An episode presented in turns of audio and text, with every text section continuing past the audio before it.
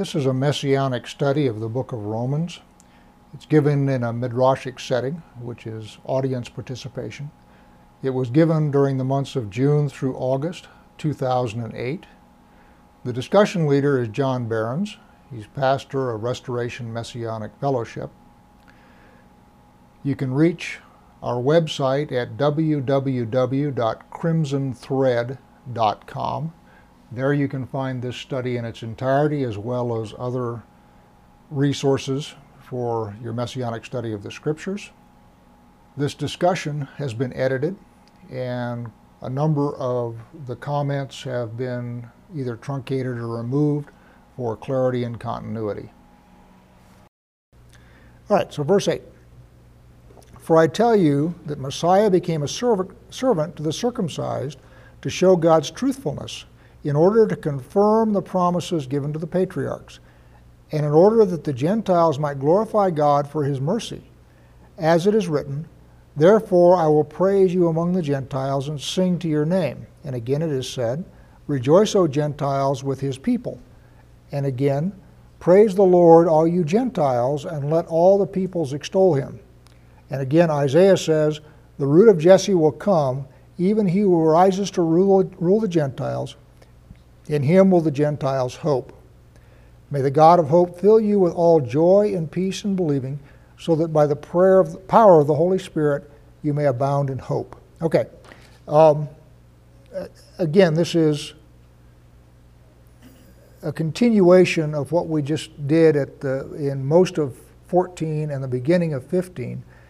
And what he's doing here is exhorting, in this case, the Gentiles, to behave in a Christ like manner. And he's lifting up Messiah as the example. Okay? And he's saying that the Messiah came to the Jews and he did it to confirm promises and so forth, but he came as a servant. In other words, he didn't come as the ruler, at least that first time around. Uh, we know, of course, he's going to come again as a ruler. But he's saying if even the Messiah found it appropriate to behave as a servant among the Jews, again, how much more should you Gentiles behave the same way rather than behaving in a way that strokes your own prejudices? Something else I was going to mention here. Um, oh, verse 9 and in order that the Gentiles might glorify God for his mercy. And remember, we talked about that earlier in Romans. Paul talked about that earlier in Romans, is that the mercy of God is extended both to the Jews and to the Gentiles. Okay? And because of his mer- mercy, it is appropriate to give him glory. And so he's referring you back uh, to an earlier argument that he had. So now, verse 14. I myself am satisfied about you, my brothers, that you yourselves are full of goodness, filled with all knowledge, and able to instruct one another.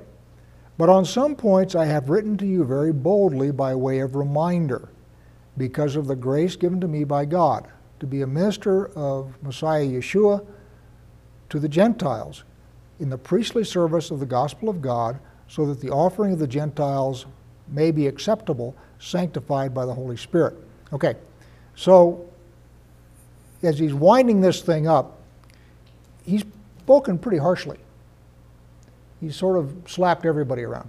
He slapped the Jews around at one point for being arrogant about being the chosen people and the circumcised, and he slaps the Gentiles around for their behavior.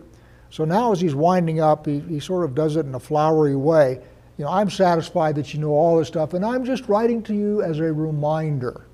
This is all stuff that you should know. Okay? However,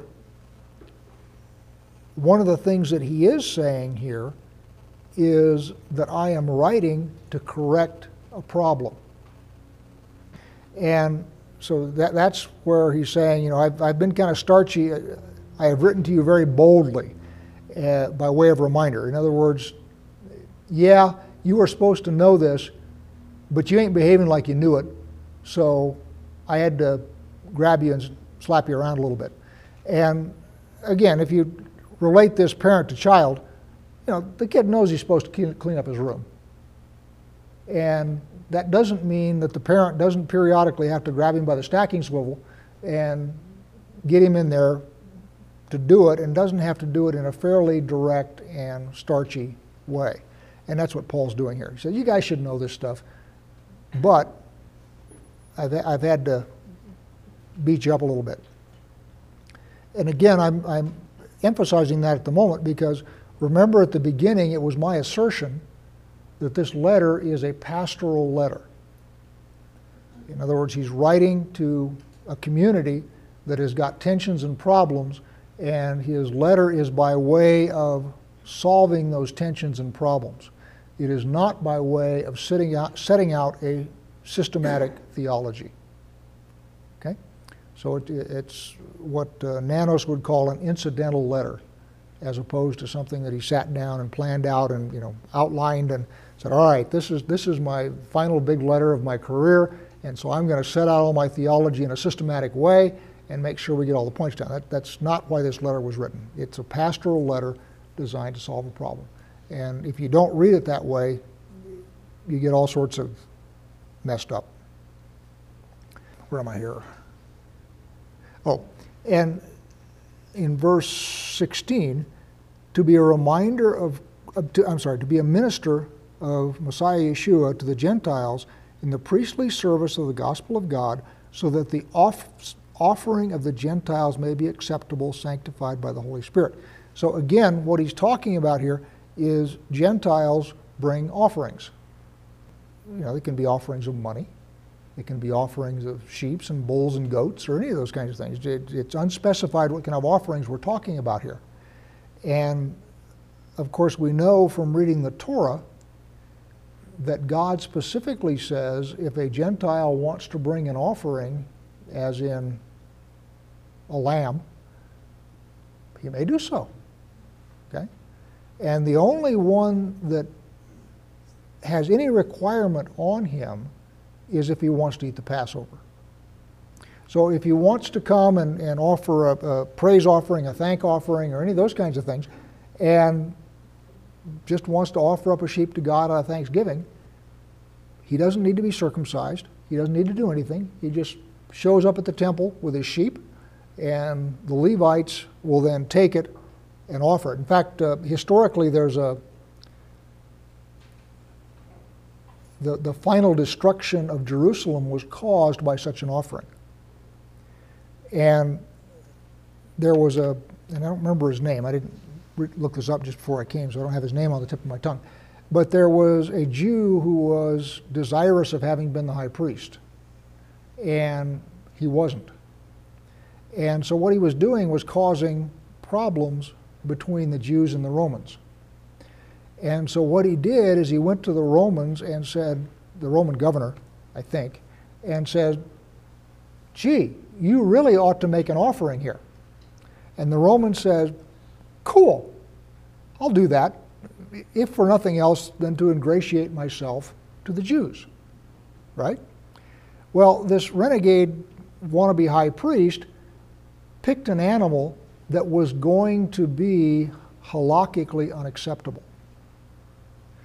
So the, the animal that shows up from the Romans to be sacrificed, when it gets there, the priest look at it and says, uh, no, this is not an acceptable sacrifice.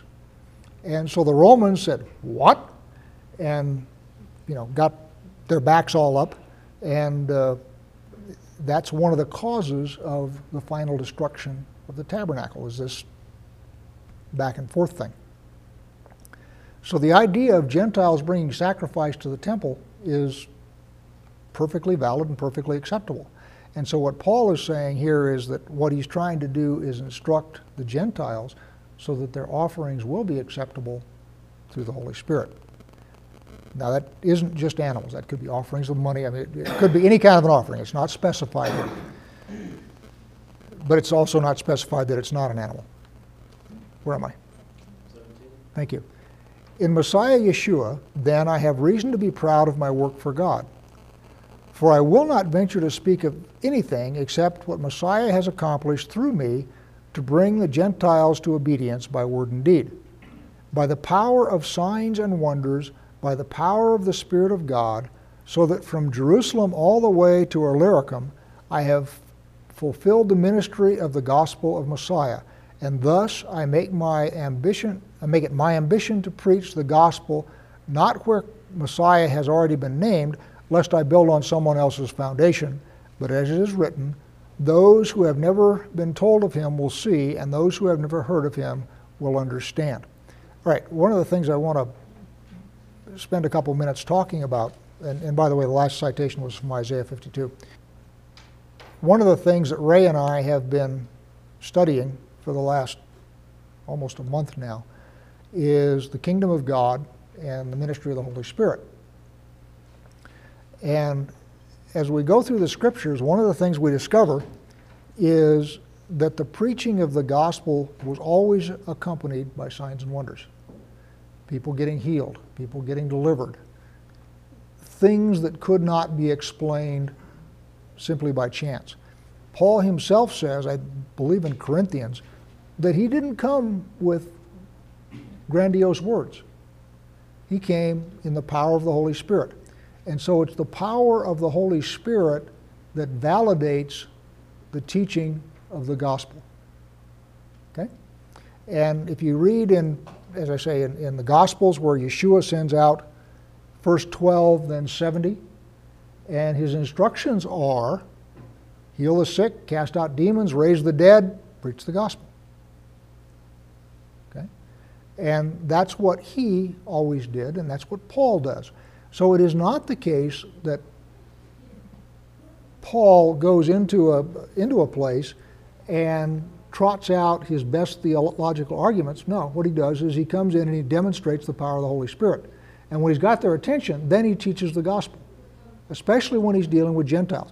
Now, when he's dealing with Jews who know the scriptures, okay, and don't need to be uh, evangelized in the same way as Gentiles do. So when, he does, when he's dealing with the Jews in a synagogue here, people who have been instructed, what he does is he is perfectly capable of sound, solid, scriptural reasoning. Okay? He doesn't have any problem doing that. But when he goes and he preaches to the Gentiles who don't know nothing, what he does is he brings with him the Holy Spirit and he does things with power among the Gentiles, and that's what gets them to accept his preaching of the gospel. And, and as I say, if you, you read Acts, you read the Gospels, uh, everywhere the gospel is preached, it is accompanied by people getting healed, people having demons cast out, people getting raised from the dead. So it is not the case that the gospel is preached in a sterile, intellectual way in the early church. Okay? And as far as I can tell, reading the Bible very closely, there isn't anything in the Bible that says that that ever stopped. Okay? And so what I'm saying to you is when you, I mean, it's one thing when you are talking among yourselves to believers and you're discussing your messianic ver- beliefs versus Pentecostal beliefs versus Catholic beliefs versus whatever beliefs. In other words, you're talking on, certainly at that point, very appropriate to use reason, logic, and reason from Scripture. But if you're talking about somebody who doesn't know God, the Holy Spirit needs to show up. Okay? And that's what Paul is saying here.